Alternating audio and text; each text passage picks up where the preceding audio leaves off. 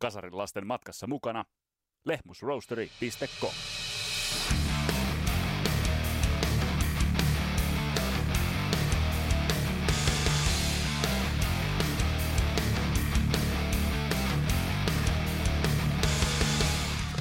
Feels like the first time tai sitten totaalinen hutikutti. Tässä Kasarilaps podcastin jaksossa puidaan kasarihenkisiä ja kasaribändien debyyttialbumeita. Millainen kynnys ja koetus bändille on toi ensimmäinen ja millaisia merkkipaaluja ne ovat bändeille olleet tai toisaalta sellaisia, että jotka halutaan hävetä sinne historian hamaan. Mun nimi on Vesa Wienberg, tää on Kasarilaps podcast. Tervetuloa matkaan mukaan!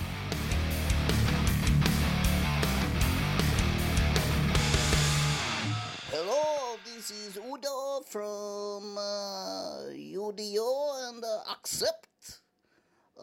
What can I say? You are listening uh, Lap said. You get your balls to the walls! Man. Kiitokset pienelle vihreälle miehelle visiitistä Kasarilaps podcastiin. Aina, aina mahtavaa saada toi menninkäinen, menninkäinen äänen. Accept on meillä käsitelty, mutta musta tuntuu, että Acceptia voisi käsitellä kyllä uudemmankin kerran, koska bändis on ulottuvuuksia todella paljon ja kävi sellainen, sellainenkin mielessä, että mikä bändi on kyennyt tekemään semmoisen renessanssin kaikesta tyylikkäämmällä tavalla. Tiedätte, äh, kun on, on se niin sanottu klassinen erä, ja sitten kun bändi äh, on, on tauolla, ja sitten tekeekin sen, kutsutaan sitä nyt sitten vaikka comebackiksi, niin mitkä bändit ovat tässä onnistuneet hyvin? Mä väitän, että Accept on kyllä yksi aika, aika erittäinkin hyvä, hyvä bändi tos, mielessä. Ja tämä podcast tuttuu tapaan mm, loihditaan kasaan kaupallisessa yhteistyössä Suomen parhaan pahtimon kanssa, Lehmusroosterin kanssa. Osoitteesta www.lehmusroosteri. Nyt viimeistään kaikki kahvit jouluksi. Ehditte, saatatte vielä ehtiä. Sieltä 15 pinnaa koodilla Rock and Roll Never Dies. Äh, 15 pinnaa alennusta kaikista kahvit, ja kaakao tilauksesta sieltä tilaamaan, koska tot kahvi ja varsinkin kaakaota sitten kerran sellaisen höysteen, eli kermavahdon, mistä luulit, että puhuin, niin sitä menee sesonkina paljon. Mutta hei, mennään pikkuhiljaa kohti päivän, päivän aihetta, lähdetään vähän pohdiskelemaan näitä, näitä debyyttialbumeita.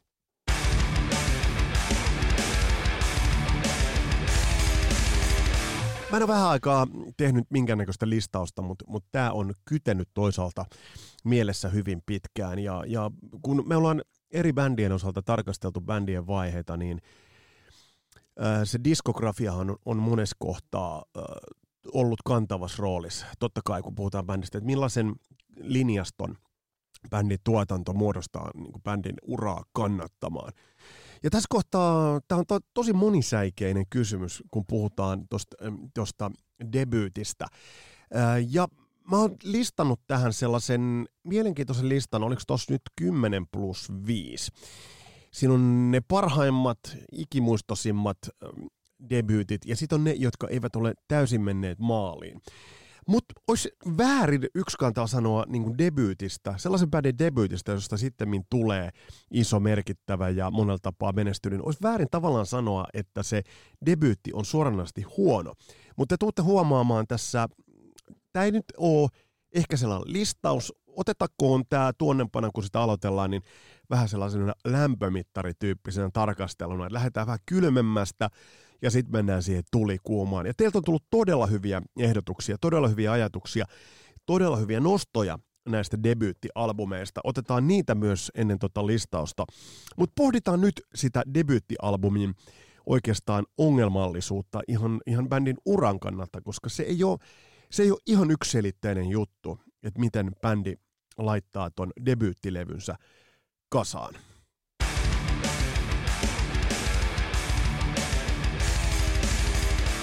Onko valmista jo? Tämä on oikeastaan sellainen kysymys, mikä kun, kun käydään tuot listaa läpi, niin korostuu monella tapaa. Eli, eli tässä on hyvin vaihtelevia käytäntöjä siitä, että miten se bändi on käynnistänyt toimintansa, mitkä ne bändin, mikä se pelto on, minne se bändi on kylvetty ja miten nopeasti se sato on sieltä korjattu. Ja tämähän vaihtelee todella paljon. On bändejä, joilla on hyvin pitkällinenkin tausta ennen sitä debyyttiä ja hyvin vaihteleva tausta. Musta tästä niin kuin yksi mielenkiintoisimmista esimerkkeistä on esimerkiksi Van Halen, joka, ottaen huomioon, että bändi kun tuli, tuli debyyttisen kanssa esille, niin, niin eivät ole missään nimessä ikäloppuja. mutta bändi oli grindannut tosi pitkään. Vastaava esimerkiksi Byron Maiden, mutta tullaan katsomaan, että miten nämä sijoittuvat tuolla listalla. Mutta nimenomaan tämä valmius, mikä on sen bändin valmius siinä kohtaa, kun se debyytti on tehty, niin tehdä se ensimmäinen äänitteensä ja missä olosuhteissa. Sitten tähän vaikuttaa aika paljon se, että, että miten se tyyli on haettu ja hakeutunut ja, ja, ja tullut osaksi sen bändin, bändin ilmaisutapaa. Tämä kuulostaa nyt hirveän tylsältä jaarittelulta, mutta ajatellaan nyt esimerkiksi erilaisia genrerajojen vaihteluita. Että miten paljon esimerkiksi New Wave of British Heavy Metalin tulo 70-luvun, 80-luvun taitteessa, niin siihen osui niitä bändejä. Niin bändi saattaa hypätä tohon kelkkaan, ei ole ihan kotonaan siinä ja löytää sen oman tapansa, joka on sitten se, mistä me bändi tunnetaan, niin onko silloin oikeastaan reiluakaan tarkastella sitä debyyttialbumia? Välttämättä ei. Sitten toisaalta tässä, tähän vaikuttaa, ja varsinkin tuossa 60-70-80-luvullakin vielä, niin taito ja tekniikan kiertyminen ja, ja kasautuminen. Esimerkiksi niin kuin studiotekniikka, mitä studiotekniikalle kuuluu, mi, mitkä ovat olleet ihan, ihan taloudelliset resurssit äänittää sitä debyyttialbumia. Se on vaikuttanut todella, todella paljon. Ja sitten myös niin kuin soiton kehittyminen, soittotekniikan kehittyminen, että kaikki tällaiset asiat, että bändit ovat tulleet hyvin erilaisista konteksteista. Eikä voi oikeastaan myöskään väheksyä sitä, mikä merkitys on sillä, mistä se bändi on tullut. Eli jos on ollut sellainen, ajatellaan vaikka jotain Los Angelesia, että, että sulla on, se on pelkkää niin kuin sitä vaikutetta, että siellä on kaikki niin kuin möyhentää sen saman ankkalammikon äärellä, ottaa vaikutteita sieltä, niin ei ole ihme, että sieltä tulee tavallaan, että sä pääset katsomaan, kun Best of the Best vetää, niin, niin ei ole mikään ihme, että jos katsot, kun otat oppia parhaalta, niin silloin susta itsestäkin saattaa tulla aika hyvä. Toisaalta otetaan niin sit Eurooppa, syrjäisemmät seudut, Suomi, Skandinavia, no varsinkin Suomi. Että jossa esikuvat ovat olleet vähissä, jossa etäisyydet ovat olleet pitkät sinne, missä ne parhaat vetävät. Niin tämäkin itse asiassa korostaa tiettyjen levyjen arvoa, kun on sitten ladottu tiskiin todella päräyttävä debyyttialbumi. Jos ette vielä saa kiinni, niin kun tuot listaa lähdetään käymään kiinni, niin varmasti saatte. Ja sitten se, että ähm, jos nyt ajatellaan, että bändi tekee toista tai kolmatta levyään, niin si- silloinhan biisit tehdään, saatetaan tehdä hyvin, tai tehtiin. Ähm, ajatellaan vaan vaikka nyt bändiä niin kuin Iron Maiden, joka teki niin levyn per vuosi, niin ne biisit tehtiin aika nopealla syklillä kun puhutaan levyistä 2, 3, 4, 5, 6 siitä eteenpäin. Mutta se debyyttilevyhän on muhinut pitkään. Se on niin kuin se pata, jota on hämmennetty pitkään, ja se on vaikuttanut. Mutta tässäkään kun ei yksilitteisesti voi sanoa, että onko se hyvä asia, vai onko se huono asia, että sit pata on hämmennetty. No tämän helvetin sekavan, sekavan monologin jälkeen, niin meidän on aika itse asiassa lähteä pikkasen käymään lävitse näitä albumeita, näitä suuria albumeita, jotka ovat debyyttialbumeita, mutta sitä ennen otetaan pikkasen vielä teidän kommentteja, koska teiltä tuli helvetin hyviä nostoja debyyttialbumeiksi. Ja mä en nyt tehtäköön tiedoksi tässä vaiheessa, mä en ole tätä vielä niin tarkasti rajannut sen takia, että äh, jos ajatellaan kasaribändejä 80-luvulla, äh, levyttä näitä bändejä, niin tämä duuni on saattanut alkaa jo siellä 70-luvun puolella. mä en nyt ole ihan puritaani näissä aikarajoissa. Mutta toisaalta mä en nyt ota sieltä myöskään sitten taas sieltä alkuseurakunnan orkestereilta niitä eksemplaareita. Mä pyrin jotenkin pitää tämän sihvilän tässä 80-luvussa. Mutta lähdetään teidän kommenttien kautta pikkuhiljaa tarkastelemaan tätä debyyttialbumin taikaa ja mitä te olette nostanut parhaimpien debyyttialbumeiden joukkoon.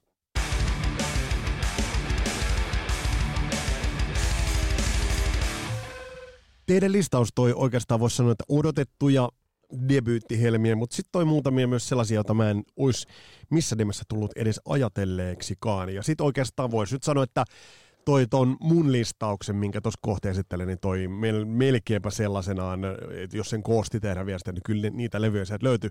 Oli taisi olla pari, jota, jota tekään ette ollut listanneet. Musta on mielenkiintoinen, että tämä just moninaisuus ja mitä, mitä kukin arvostaa. Mulla esimerkiksi Tapio laittoi viestin 84 ilmestyneestä Great Whitein debyyttilevystä. Ja, ja kun tuon levyn biisejä katsoo, niin, niin, niin nostaa nyt varsinaisesti yksikään biisi, jos sellainen, mikä olisi noussut niin kuin isosti, isosti klassikoksi, mutta on kuitenkin hyvä, hyvä debyytti. Täältä löytyy Tom heittää Slayerin ekan, joka on, on, on, on varmasti niin kuin genrelleen ollut merkityksellisiä, merkityksellisiä levyjä. Ää, myös Ratin Out of the Cellar, Mika Viljasen Mika nostaa ton esille. Eikö Ratilla ollut sitä ennen se EP, jonka julkaisivat, mutta totta kai Out of the Cellar on se debyyttilevy, ja helvetin hyvä sellainen. Ja myös Yngvi ja Malmsteenin mm, Rising Force pitkä soitto, eli se, se ensimmäinen, missä on aika paljon niin instrumentaalikamaa valtaosa. Ja tostahan pitää sanoa, että ton merkityksellisyys on just nimenomaan siinä, että se on ollut kitaran soitolle yksi isosti, neoklassisen kitaran soiton ystäville, ja tolle genrelle se on ollut iso nosto. Mitä muuta täältä nostetaan? Esu heittää hyvin Night Rangerin Dawn Patrol, Damienkin eka todella totta kai on hyvä. Sitten myös Def Leppardin On Through the Night, Bon, bon Jovin eka, Zero Ninein Visions, Scenes and Dreams. Et kyllä näitä, näitä niin löytyy, mutta nämä pikkasen, avataan muutamasta levystä vähän ni, ni, niitä ajatuksia. No joo, Pekka heittää Appetite for Destructionin ei käy ylittäminen. Ja sitten meidän tunnarimaakari Niko Kudio heittää vähän vanhemmalla Black Sabbathin esikoinen. Ja siinähän sitten taas, vaikka se menee nyt sinne 70-luvun puolelle, niin siinä on sitten taas se juttu, että se on ollut tämän heavy metallin kannalta, se on ollut äärimmäisen, äärimmäisen iso, iso albumi.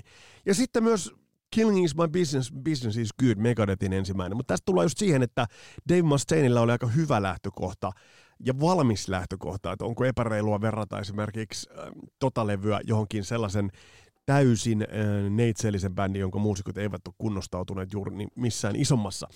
Mutta mut tätä voidaan pohtia, ja tämäkin tulee, tulee esille.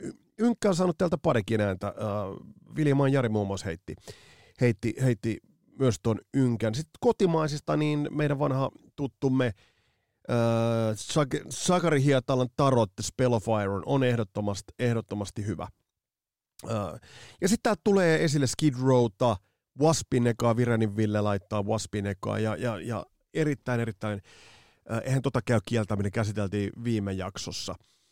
Mm, ja sitten kun listaa katsotaan eteenpäin, niin täältä sitten löytyy myös sellaisia bändejä, jotka sit eivät ole niin, kuin niin nousseet ehkä välttämättä isoksi bändiksi, mutta ovat tehneet hyvän debyytin. Hardlinein debyytin heittää Jari. Juhan heittää Danger Dangerin debyytin, joka oli helvetin iso. Isot hitit Noodi Noodi ja Bang Bang tuolta levyltä. Hyvä debyytti, mutta se oli just vähän esimerkki siitä debyytistä, joka oli niin kuin katsonut aika tarkkaan, mitä niin kuin naapurissa tehdään, mitä kilpailijat tekee. Slaughterin Stick It Ya on helvetin hyvä. Ja se Slaughter, sen mä tuun käsittelemään ihan erikseenkin, koska siinähän oli vähän sellaisia superbändin elkeitä, mutta kuitenkin se, että miten ison impaktin vuodenvaihteessa 90 toi levy teki ja millainen menestys se oli Apple Night Singullaan, niin, niin se, se tekee tosta, tosta debyytistä merkityksellisen. Mm, Pehkosen Mikko nostaa Guns N' Rosesin ja Metallican. Joo, joo. Sanotaanpa noista pari sanaa, noista pari sanaa ehdottomasti. Ja sitten sit on näitä mielenkiintoisia sellaisia rajanvedollisia juttuja, äh, esimerkiksi Osin Blizzard of Oz. Käsitelläänpä sitäkin. Et kyllä, kyllä me ollaan haisteltu aika aika lailla samaa, samanlaista hakua. Äh, Pesosen Marko heittää Metal Churchin avauksen. Pikkasen tuntemattomampi tulee myös Smack, Smackin ensimmäinen. Eli, eli kyllä nämä, nämä, mutta nämä on pikkasen jakaa mielipiteitä. Ja esimerkiksi Ville Kääriäinen heittää David Lee Rothin Ilman Smilein. Se oli hyvä avaus, helvetin hyvä avaus. Oliko se riittävän hyvä avaus, kun tiedetään se, että miten todella hyvä oli sitten esimerkiksi samaan aikaan 5150 sitten on tullut vähän tota, tymäkämpää osastoa, esimerkiksi Exoduksen Bonded by Blood, tolle genrelle kova, Annihilatorin Alice in Hell, Venomin Welcome to Hell. Nämä on sellaisia niin kuin oman genrensä peliraivaajia. Merciful Fatein Melissa. Et, et, et kyllä näitä näit löytyy, näitä ehdottomasti löytyy. Ja Cinderellan Night Songs. Pakarisen Sami heittää ton. Se oli hetken aikaa mun listalla, mutta mä pudotin sen pois. Mä pudotin sen pois, koska siinä oli jotenkin... Ähm, jotenkin se, että se oli pikkasen korostettu liian hyvistä lähtökohdista rakennettu, ja totta kai John Bon Jovi oli jeesaamassa. Ei mitään silti pois, mutta se pikkasen ei ihan sitä omaa tonttiaan, omaa rooliaan ei löytänyt. Mika Häkäl lähettää Pearl Jamin Tenin, no on, on todella kova. Ja kerrottakoon, että meillä on, ei ensi mutta sitä seuraavassa jaksossa, meillä on käsittelyssä Grunge, meillä on Pearl Jamit, Alice in Chainsit, meillä on Nirvanat, kaikki. Meillä on vieraana silloin todella kovan luokan kotimainen tuottaja Mitri, Mitri Aaltonen, jonka kanssa käydään läpi, läpi vähän tuota grungea ja hänenkin vaikutteitaan. Niin kyllä tuolta toi Pearl Jam nousee, mutta Pearl Jam käsitellään sitten erikseen. Ja kyllä mun on pakko sanoa, että Waspin debyytti nousee, nousee todella isosti esille. Ja Juntusen Heikki heittää mun mielestä nämä kotimaiset. Ja mä muistan, kun näistä jokainen tuli.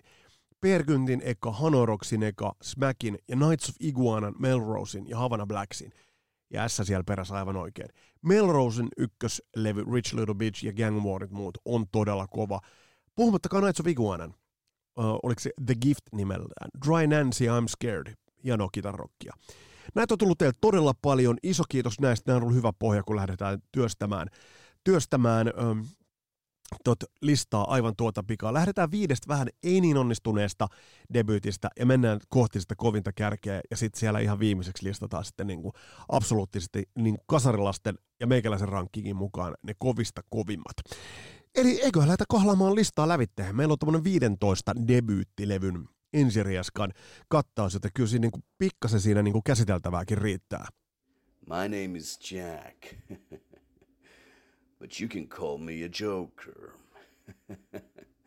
now, can somebody tell me what the fuck is Kasari Lapset podcast?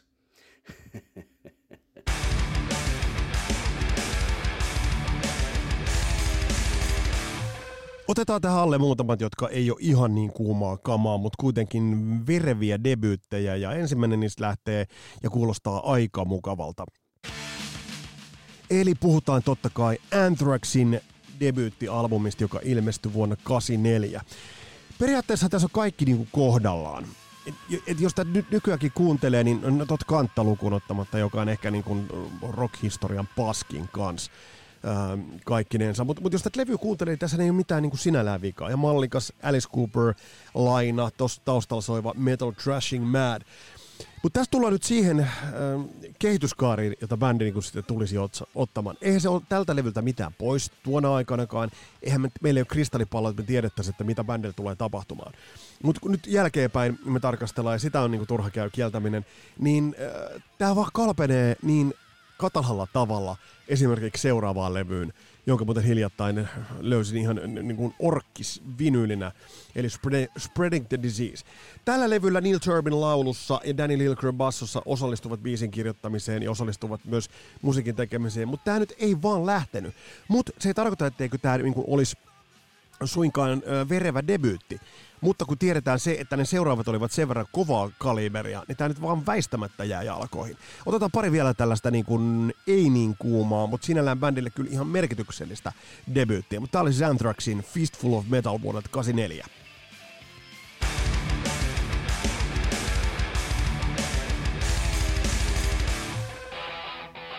Iron Maidenin kehitys 80-luvulla oli niin käsittämättömän nopeaa, että tästä niin kuin erittäin hyvä esimerkki on bändin vuonna 80 ilmestynyt debyyttialbumi, ää, joka kantaa bändin nimiä. Will Malonein tuottama levyn biisi katrasta ja biisi valikoimaa kun katsoo, niin tuo kehityksen pystyy aistimaan niin kuin tolta levyltä. Siis sen, että bändi kehittyi niin nopeasti, että jopa debyyttilevyn sisältä sä voit niin kuin aistia niin kuin hyvin erilaisia musiikkigenrejä ja aistia sen, että siellä on suoraviivaisempaa, vanhempaa matskua, tai äh, jos ajatellaan nyt ainakin suoraviivaisempaa Prowler, tai sitten ajatellaan biisiä nimeltään Phantom of the Opera, joka nyt kuitenkin niin kuin piti sisällään niin legendaariset Iron Maiden elementit.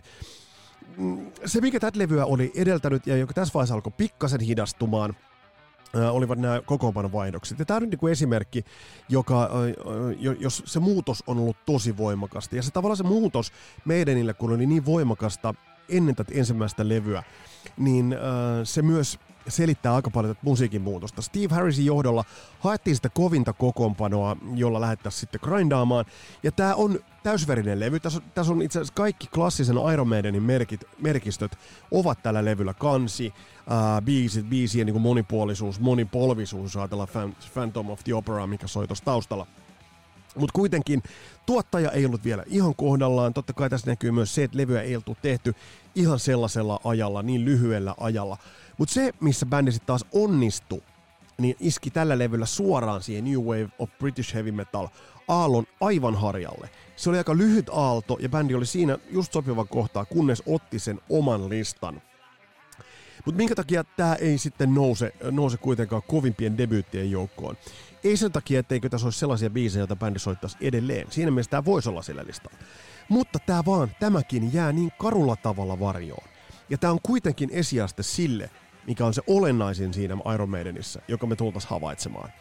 Eli tämä on, tää on tosi moni, ehkä jopa vähän epäreilua tällaista levyä kohtaa, olla listaamatta sitä kovaksi, kovimpien debyyttien joukkoon. Kova debyytti tämä on, mutta ei sit kuitenkaan täysin pakan päällimmäinen, koska te, te huomaatte, miten valtavan kovia levyjä tuot tulee löytymään. Mutta tää oli täällä ei niin kuumalla listalla. Tää ei mikään bottom lista, mutta ei niin kuuma lista. Täältä löytyy meidän, meidän debyytti. Ja tätäkin teistä aika monet ehdottelevat, enkä yhtään ihmettele.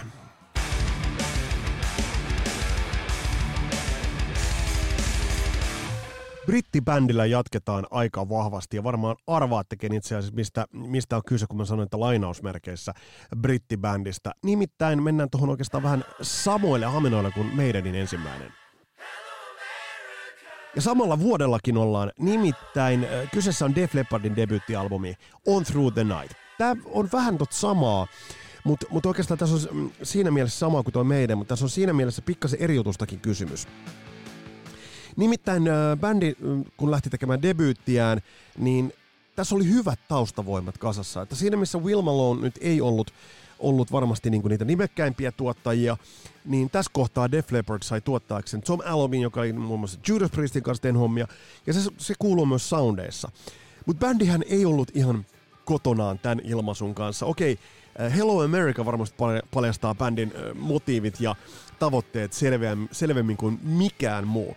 Mutta bändi ei ollut tässä formussa kotonaan. Et tästähän on storeja, miten esiintyivät muun muassa Readingin festareilla meidänin lämpärinä ja siellä kusilekkerit lensivät. Toki se taisi olla ihan niin kuin tapakin. Mutta kuitenkin, että bändi tähtäsi selkeästi jo tässä vaiheessa nimenomaan uudelle mantereelle. Ja tässä on sellainen niin jännä Cheap Trick soundi tosi, tosi vahvasti. Mutta kuitenkin niin bändi ei ollut ihan niin kuin näissä nahoissaan nahossaan kotonaan. Tämä levy on hyvä kattaus, tässä on vaikutteet menevät tosiaan aika paljon on kuunneltu tona aikana. Jos nyt ajatellaan sitä, että niin kuin siinä on ollut esimerkiksi ää, äh, ACDC on tehnyt Matt Langen kanssa Highway to Hellin. Ja sitten niinku samoja aikoihin sieltä on tullut, tai niinku on tullut just vähän aikaisemmin, on tullut esimerkiksi Back in Black. Niin, niin tätä levyä kuunnellessa ei ole lainkaan vaikeaa kuvitella se, että bändin äijät ovat miettineet ja varmaan managementissa, jos Q Primeilla olivat jo tuossa vaiheessa, että jumalautas Matt Lang on saatava tuottamaan meitä. On Through the Night on hyvä levy, mutta, mutta on pikemminkin astilauta. Ja oikeastaan avaa mielenkiintoisen ikkunan siihen bändin niin kuin, tilanteeseen, motiiveihin ja motivaation tehdä sitä juttua niin kuin, tona aikana. Mutta edelleenkä tätä tämän briljantiksi debyytiksi nostaisi jos ajatellaan sitä, että paljon täältä on noussut sellaisia biisejä, jotka olisivat vakaassa ja jatkuvassa soitossa, niin aika vähän. Siinä mielessä kyllä toi meidänin debyytti vetää pidemmän koren. Mutta tämäkin on hyvä levy, ja totta kai kun on Tom Allom tuottajana, se on hyvä soundinen levy, että siitä ei kahta sanaa.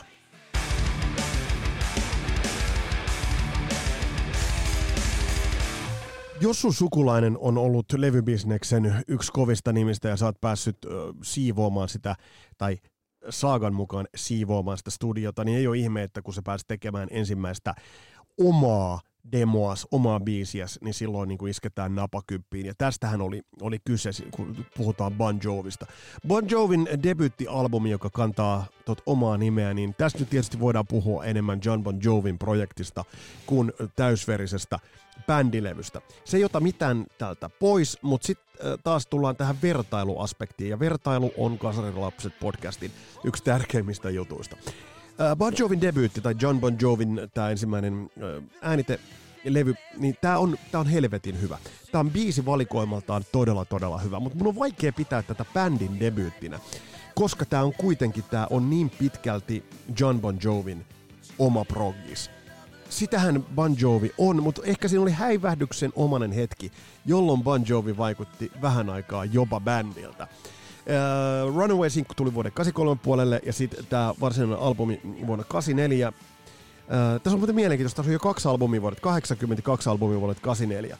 Ja täällähän oli siis erilainen kokoelma, niin kuin muu, täällä oli Roy Bittania muun muassa uh, soittamassa, niin ei ole ihme, että tästä tuli, tästä tuli niin kuin helvetin laadukas, laadukas kokonaislaadukas levy. Tää on hyvä biiseiltään ja tää osoittaa, ja täälläkin on jo bändielementtejä, tää on David Bryanin ja Richie Samboran tekemiä biisejä, mutta lähtökohtaisesti tää oli aika pitkälti, tää oli John Bon Jovin solobrokis, tää oli hänen juttunsa, ja sitten se alkoi kehittymään ja evaluoitumaan bändiksi enemmän. Ja tässä kohtaa mä en myöskään laske tätä kovimpien debyyttien joukkoon. Mutta nyt ollaan puhuttu näistä vähän kylmemmistä levyistä. Ää, nyt mennään siihen kovien, kovien debyyttien listaan. Näitä on kymmenen, joten nyt pidä, pidä hatusta kiinni ja lähdetään vähän tarkastelemaan, että mitkä on ne sellaiset debyytit, kasarilla tehdyt, kasarille tehdyt debyytit, jotka todella, todella ovat ne pinkan päällimmäiset.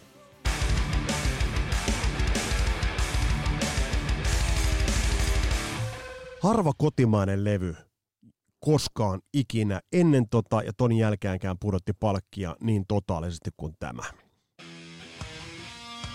Nimittäin mä muistan, kun Stone tuli tietoisuuteen. Silloin meille oli tuttuja jo Metallicat ja Anthraxit ja, ja koko tämä genre.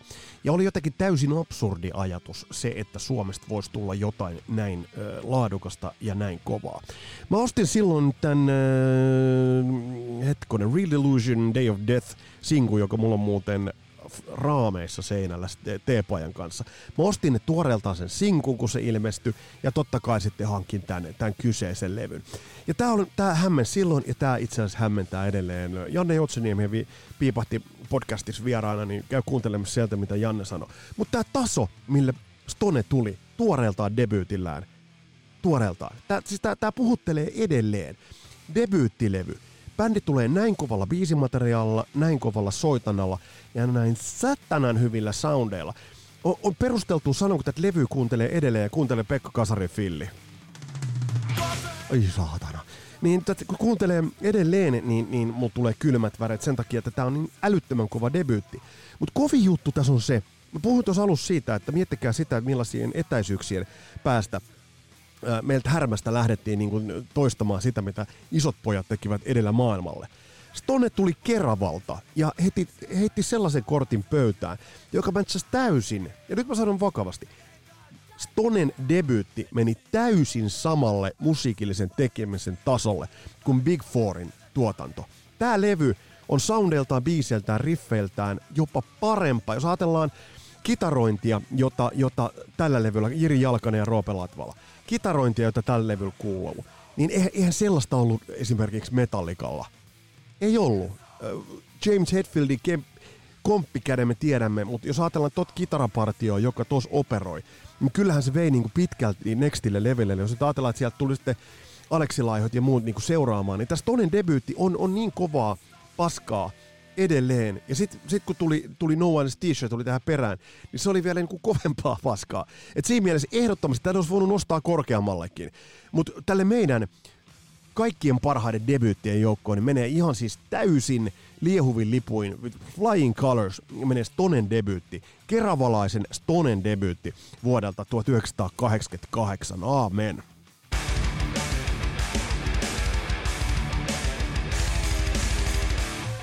Me on puhuttu tässä nyt voittopuolisesti ja totta kai kun me puhutaan debyyteistä, niin musiikki on siinä keskiössä ja niin, tietysti niin pitääkin olla. Mutta on myös muutamia muita sellaisia määreitä ja yhden sellaisen täytti tasan. Tasan 40 vuotta sitten eräs bändi, joka itse asiassa niin kuin tuli shokeraamaan, ei niinkään soittotaidollaan, ei niinkään ehkä niin kuin sellaisilla klassikkobiisillä, vaikka niitäkin tältä levyt löytyy, mutta kaiken kaikkiaan imagonsa osalta puhutaan totta kai Motley Crue debyytistä Too Fast for Love, joka varmasti avasi monen silmät. Toi levy on hurmaava kokonaisuus. Se on rosonen, se on raaka, se on semmoinen katuromanttinen, ähm, se on idealistinen levy monella tapaa. Kann, kannessa la, lainataan hienosti rollarikuvastoa, siinä on Vince Neilin niin nahkabyysistä eest toi juttu. Ja bändi, se mitä bändi tos kohtaa teki, niin bändi palautti ton glam rockin glamrockiin aggressiivisuuden. Monesti me voitais, ja me voitaisiin käsitellä Sweetia esimerkiksi tuottaa Taskasen lempibändiä 70-luvulta. Siellä oli T-Rexit ja muut, siellä oli kaikki tämä glam skene. Mutta mitä Mötley Crue teki, niin se, niin kun se tökkäsi se heroinipiikin tuohon niin käsivarteensa sitä ihannoimatta ja laittoi ne, niin ne maskarat päälle ja näytti niin yhden yön niin dokanneelta nelikolta, joka tulee sit, tulee lujaäänisesti – raasti ja tulee tosi brutaalisti, mutta myös melodisesti. Ja tämä levy oli vähän samanlainen statementti tietyllä tapaa, jos verrataan äh, vajaa kymmenen vuotta tätä ennen äh, ilmestynyttä Kissin debyyttiä. Eihän sekään levy nyt mikään niin kuin, äh, poikkeuksellinen musiikillisesti ollut. mutta Kiss tuli sillä imagolla ja yhdisti sen siihen niin kuin laadukkaaseen musaan. Motley teki saman tempun vajaa kymmenen vuotta myöhemmin, jolloin itse asiassa äh, punk oli tullut ja mennyt, laantunut ja sitten tällainen new wave tuli. Niin siihen kohtaan Motley Crue tuli kajalit silmillä, korkeissa koroissa, piikkäässä olemuksessa, latas tämän debyytin. Ja onhan tässä nyt edelleenkin helvetin hyvät biisit.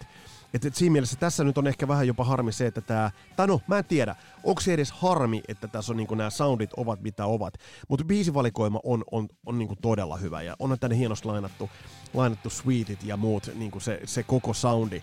Mutta Motley Cruen debyytti nousee ehdottomasti tälle debyytti, kovimpien debyyttilevyjen listalle. Mitä sanot?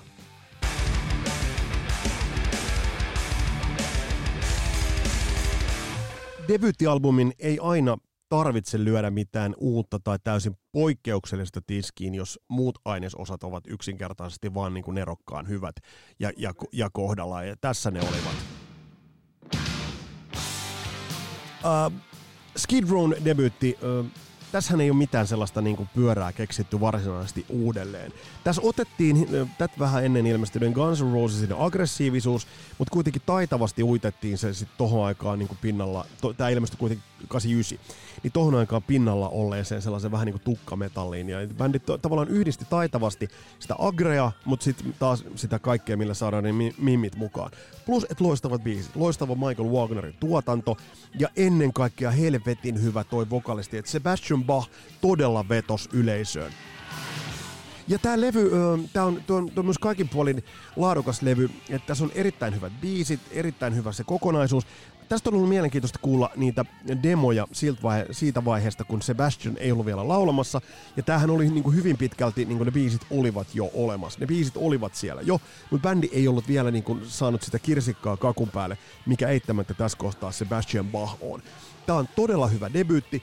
Ja jos nyt katsotaan sitä, mm, että et, et mikä on niin kuin se bändin tuleva tuo, tämä ei ollut ulospuhallus. Slave to the Grind olisi vielä hyvä levy, mutta näin hyvää levyä bändi ei tulisi enää niin kuin tekemään. Ja tämä nyt liittyy tähän debyyttiin myös oikeastaan tällaiseen tiettyyn traagisuuteen.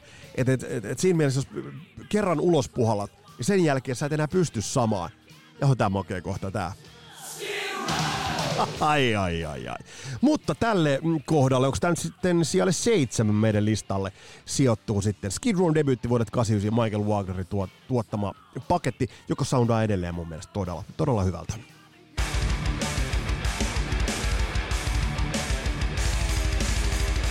Nämä kaksi seuraavaa ovat oikeastaan vähän samanlaisia ja mä pitkään pallottelin kumpi näistä on kovempi, mutta sitten loppujen lopuksi valinta oli kuitenkin aika selvä ja näitä oikeastaan niin yhdistää kysymys siitä, että voiko näitä pitää sitten kuitenkaan debyytteinä vai ei.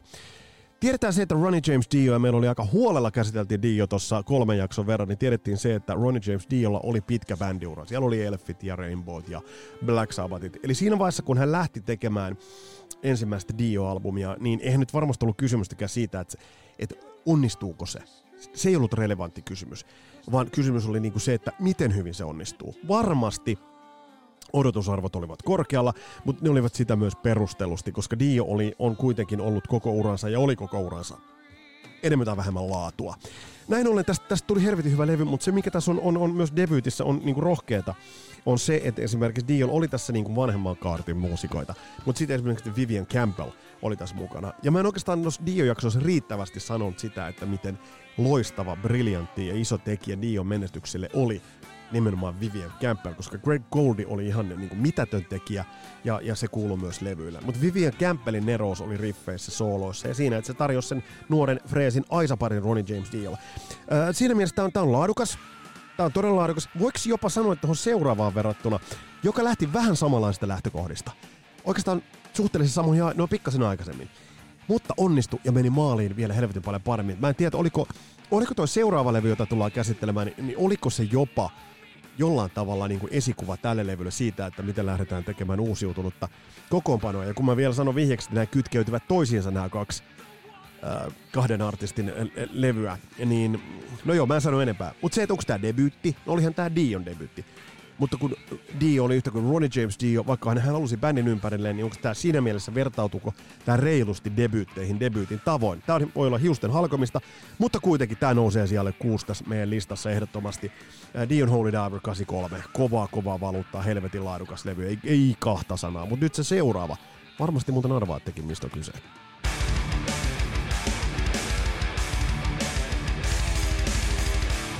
Jos sun ensimmäisestä albumista tulee sun uran myydyin levy, mutta silti voidaan sanoa, että sen jälkeenkin teit helvetin kovan kattauksen todella kovia levyjä, niin silloin se niin kuin asettaa ton debyytin oikeisiin mittasuhteisiinsa. Ja seuraavana, onko tämä nyt, mä menen aina sekaisin näistä numero, numeroista tässä kohtaa, mutta seuraavana meidän listalla on myös artistin levy, joka ei ollut niin sanottu eilisen teidän poika, vaan jolla oli jo kokemusta aika, aika paljon ja on, on, on niin ikään käsitelty tässä meillä äh, kasarilapsissa äh, niin kuin aika, aika huolella ja edelleen on, on aktiivinen. Te taidatte tietää kyllä, kenestä on kyse. Äh, levy ilmestyi vuonna 1980 syyskuussa ja sitten Pohjois-Amerikassa vuonna 1981. Kysehän on tietenkin ja totta kai Ozzy Osbournein ensimmäisestä levystä, nimittäin Blizzard of Oz, Ozista. Tämä levy on häkellyttävä. Tämä on, tämä on todella häkellyttävä ja tämä on sanotaanko rekrytointiensa puolesta, että jos jos uh, Ronnie James Dio teki hyvän valinnan siinä, että valitsi Vivian Campbellin Aisa-parikseen, niin, niin tähän malli saattoi hyvinkin olla Osilta, koska Osin uh, Randy Rhodes, Osin ja Randy Rhodesin tämä niin yhteinen tuotanto vaan on yksinkertaisesti, tämä on huikeaa. Uh, Osilla oli talentissa, tavallaan voidaan sanoa, tai ei edes tavallaan, vaan suoraan sanoa, että oli suurempia heikkouksia kuin mitä Ronnie James Diolla. Tosi niin kuin, että lähtökohdat eivät ole, kuka, kuka olisi odottanut, jos te nyt asemoidutte ton aikaisten rockipoliisidiggareiden mitä me kaikki enemmän tai vähemmän ollaan, niin asemaan, niin kuka olisi tuona aikana uskonut, että Osi vuonna 80 tulee tällaisella levyllä julki? Ja tässä levyssä on huikeaa se, että tämä edelleen seisoo sellainen benchmarkina tietyn tyyliselle äh, hard rockille, tietyn tyyliselle, no voidaanko nyt sanoa heavy metallille, voidaan sanoa. Ja siis se, että luvut aika, aika huikeat. Et, et siis jos ajatellaan, että tämä, että ää, äh, yli 6 miljoonaa kappaletta myynyt maailmanlaajuisesti, ja pelkästään Pohjois-Amerikassa yli 4 miljoonaa kappaletta. Ja tässä on mielenkiintoinen, että Osi iski tässä ja tällä levyllä isosti radioihin. Ja ei ole, ei ole, siis on täysin perusteltua nostaa tämä liehuvin lipuin meidän debyyttilistauksessa ja mä lasken mille sijalle. Yksi, kaksi, kolme, neljä. Tämä menee sijalle viisi. Ja seuraava on ehkä se, mitä te e- ehdotitte kaikista eniten. Ja puolustaa paikkaansa kyllä siellä neljä.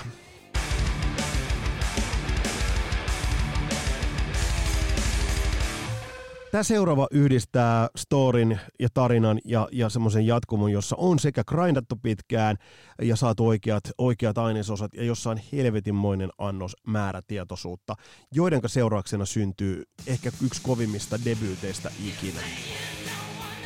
Me tuossa käsiteltiin Ville Kuitosen kanssa Wasp, mutta Waspin debyytti nousee tälle listalle puolustavaan paikkaansa. Ja tämä on mielenkiintoinen siinä, että jos tämä niin listaus tehtäisiin vaikka jonkun Mitchell Fonin ja kumppaneiden kanssa, niin tässä kohtaa he saattaisivat kysyä, että Wasp, what the fuck. Mutta tämän levyn laatu on niin kovaa luokkaa. Mike Warnin tuottama levy ja tämän, tämän niin biisien laatu, soiton laatu, imagollisesti. Tämä tuli pikkasen samalla shokkiefektillä kuin Motley Crue vuonna 81. Tässä kohtaa Motley Crue oli mennyt sit menossa jo kohti pehmeämpää suuntaa. Mutta tämä on vaan semmonen niinku talentti, jossa taustalla oli pitkä muhittelu, iso diili ja kaiken kaikkiaan niinku vakuuttava, vakuuttava debyytti, jonka, jonka niinku, kun tätä edelleen kuuntelee. Mä tässä yksi päivä kuuntelin tämän niinku vinyyliltä, siltä vinyyliltä, jonka mutsi osti mulle sy- syksyllä 84. Niin tämä edelleen puolustaa paikkaansa biisiensä ja ilmaisunsa ja, ja kokonaisuuden kannalta. Ja miten tämä tasapainoinen kokonaisuus. Biisit ovat oikealla paikoillaan oikeassa järjestyksessä. Tällä levyllä ei ole niinku heikkoa lenkkiä. Mutta tämän jälkeen bändi ei päässyt lähellekään tätä. Vaikka myynnillisesti, kuten kuultiin Ville Kuitosen kertomana, niin myynnillisesti The Hellish Children on, on Waspin menestyneen levy. Mutta taiteellisesti, niin Wasp ei ikinä kyennyt tätä ulospuhallusta enää toistamaan. Ähm, mutta silti tätä saavutusta Waspilta ei sitten taas toisaalta kukaan myöskään vie pois. Waspin debyytti syksyt 84.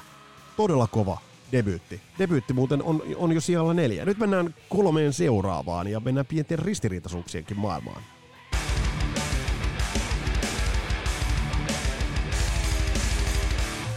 nimittäin siellä kolme, niin se ristiriitaisuus saattaa hyvinkin tulla siitä, että tämä täyttää niin monia asioita ja monia elementtejä samaan tapaan ja samaan, samalla lailla kuin Anthrax teki. Mutta silti mä, mä nostan tämän kovimpien ähm, debyyttilevyjen joukkoon. Ja kysehän on totta kai, totta kai vuonna 83 ilmestyneestä Metallican debyytistä Kill Em All, joka monella tapaa on, on muodostunut merkkipaaluksi, mutta on myös jäänyt noiden tulevien levyjen varjoon. Mutta minkä takia mä en nyt sitten tässä kohtaa laske sitä tämän levyn taakaksi samalla tavalla kuin esimerkiksi Maidenin osalta? No se johtuu siitä yksinkertaisesta syystä, että kuten on todettu ja mä oon todennut aikaisemminkin, niin Metallica teki viisi ensimmäistä levyään täysin erilaiset. Jokainen levy oli erilainen versio Metallikasta. Jos ajatellaan, Kill Em All on täyttä energiaa, punkkia, katua, niitä eurooppalaisia vaikutteita. Sitten tullaan Ride the Lightningiin, joka on niinku trash metallia, siinä on heavy metal juttu. Sitten tullaan eeppiseen, ikoniseen, jopa progehtavaan Master Puppetsiin. Siitä mennään eteenpäin And Justice for Allin, joka on käsitelty huolella kasarilapsissa. Ja sit, siitä mennään eteenpäin Black Albumeihin ja muihin, niin, niin bändit teki erilaisen levyn. Mutta tämä levy tässä kohtaa on edelleen semmoinen validi katuuskottava dokumentti siitä, että mitä Metallica oli vuonna 83. Ja se, mikä tässä on hienoa, on se, että, että myös bändi otti ne vaikutteet vahvasti Euroopasta. Eli kuuntelivat se New Wave of British Heavy Metal, tulivat siihen vähän myöhässä. Lars Ulrich toi ne vaikutteet, toi tavallaan kaikki Diamond Headit ja kaikki Saxonit kuuntelevat ja muut. Niin, niin tämä on verevä debyytti, jolta edelleen kuitenkin löytyy niitä elementtejä, joita Metallikasta on löytynyt tulevinakin vuosina. Eli he eivät tavallaan kääntäneet tälle kadulle täysin ja tyystin niinä pimeinäkään vuosina kääntäneet selkää. Mutta tämä levy, tämä Paul Kurgion ja John Zazulan tuottaman levy, niin mä nostan tässä kohtaa nostan ehdottomasti äh, sijalle kolme näiden kovimpien debyyttien joukossa. Koska tämä on kuitenkin ollut myös sitten aloituskortti sille speed metal jutulle. Tämä on ollut yksi niistä levyistä, joka aloitti uuden genren, ja sille täytyy antaa ehdottomasti iso merkitys. Vaikka tämä ei Metallica-levystä ole esimerkiksi mun suosikki, niin tälle debyyttilistalle tämä menee. Nyt on kaksi debyyttiä jäljellä. Te arvaatte, mitkä ne on. Teidän on siis teidän on pakko arvata, mitkä ne on.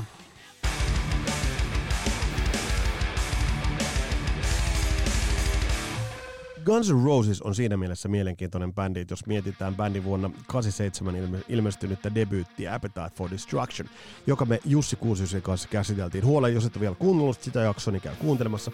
Niin Guns N' Rosesista on pakko sanoa se hämmentävyys siinä mielessä, että bändi ei varsinaisesti tuonut äh, mukanaan mitään täysin ennennäkemätöntä, mutta silti mullisti kaiken. Mitä se mullisti? Se mullisti asenteen, se mullisti sen, että siinä aikana, kun äh, hiusspreitä meni äh, kaasutankkerien edestä, eli sitä, et silloin se bändin niin imago-kattaus oli täysin toisenlainen, niin samalla tavalla kuin Kiss tuli 70-luvulla tai Motley Crue tuli 80-luvun alussa, niin Guns N' Roses tuli niin tyylillisesti hyvin poikkeavana. Mutta se ei poista sitä, että tämä vielä paremmin kuin Motley Crue'n debyytti, tämä vielä paremmin yhdistää sen imagollisen ähm, puolen, oli se laskelmoituva tai ei, ja yhdistää sen sitten siihen musiikilliseen voimaan. Ja tämän, biis, tämän, tämän levyn nerokkuushan löytyy myös siitä, että soitannollisesti tämä oli rohkea, uskallettiin tehdä äh, levy, joka ei soundaa niin hiotulta. Pitää muistaa, että ton ajan levyt olivat kuin kermakakkuja. Tämä ei ollut kermakakku, tai itse asiassa oli. Tämä oli kermakakku ja laitettiin sun naamaa. Ja se on tämän levy se suurin juttu, että kun tämän, niin kuin jokainen nauliintui tämän voiman äärelle, tässä oli pelottavia elementtejä, uhkaavia elementtejä, ja myös tämä aloitti ison mullistuksen, ison käänteen, käänsi ison sivun rock'n'rollissa. Bändi ei kyennyt, vaikka nyt sitten User Illusion, jos sanotaan mitä, mutta bändi ei kyennyt tällaiseen levyyn koskaan enää. Vaikka bändi on tehnyt sen jälkeen ihan ei okay levyjä, mutta näin hyvää levyä bändi ei tehnyt, mutta voidaan lohdutukseksi sanoa, että ei tehnyt muuten kukaan muukaan. Mut nyt mennään siihen debyyttien debyyttiin kaikista kovimpaan pelinavaukseen, öö, mitä tähän kasarilapset pirtaan mahdollisesti sopii.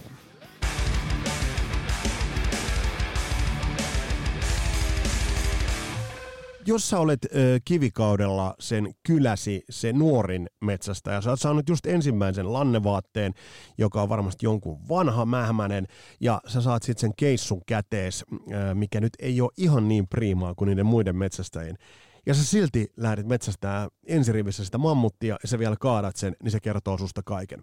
Kaikkien aikojen debytti julkaistiin vuonna 1978 ja, ja tässä lähdettiin todella kaatamaan sitä isoa mammuttia. Tässä on ihan hauska, äh, hauska nimiyhtymäkohtakin. Kysehän on totta kai vuonna 1978 ilmestyneestä Van Halenin debyyttilevystä yksi. Äh, Tämä mullisti ihan kaiken. Tämä mullisti tavan, miten kitara mielletään rockin johtavaksi soittimeksi.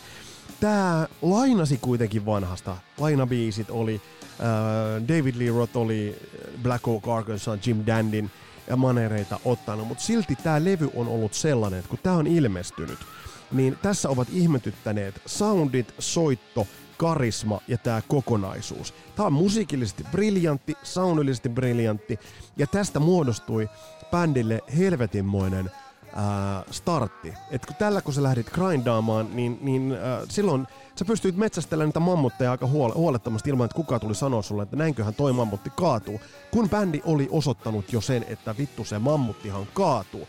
Tää levy on edelleenkin ilahduttavan ajattoman kuuloin, vaikka no rumpusaudit ovat itse asiassa pikkasen tosta ohentuneet.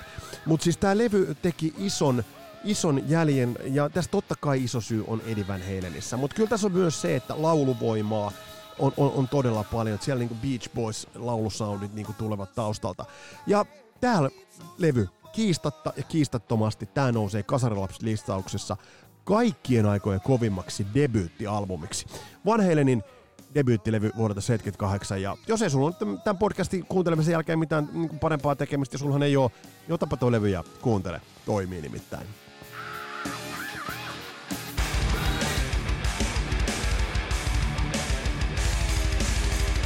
Tässä oli meidän tämänkertainen listaus. Listattiin noita debyyttejä. Otetaan nämä ei niin kuumat levyt. Siellä oli Iron Maidenin, Anthraxin, Def Leppard ja Bon Jovin debyytit. Ja sitten tullaan tähän kovimpaan. Ai hitto, kun mua alkoi nyt harmittaa. Tuossa Stonen olisi voinut heittää kovemmallakin sijoitukselle. Stonen debyytti, Motley Crue, mm, Too Fast for Love, tasan 40 vuoden takaa. Skid Row, Dio, Ozzy, Wasp, Metallica, Guns N' Roses ja se kovin debyytti. Se on ehdottomasti Van Halenin ykkönen. Se mullisti kaiken.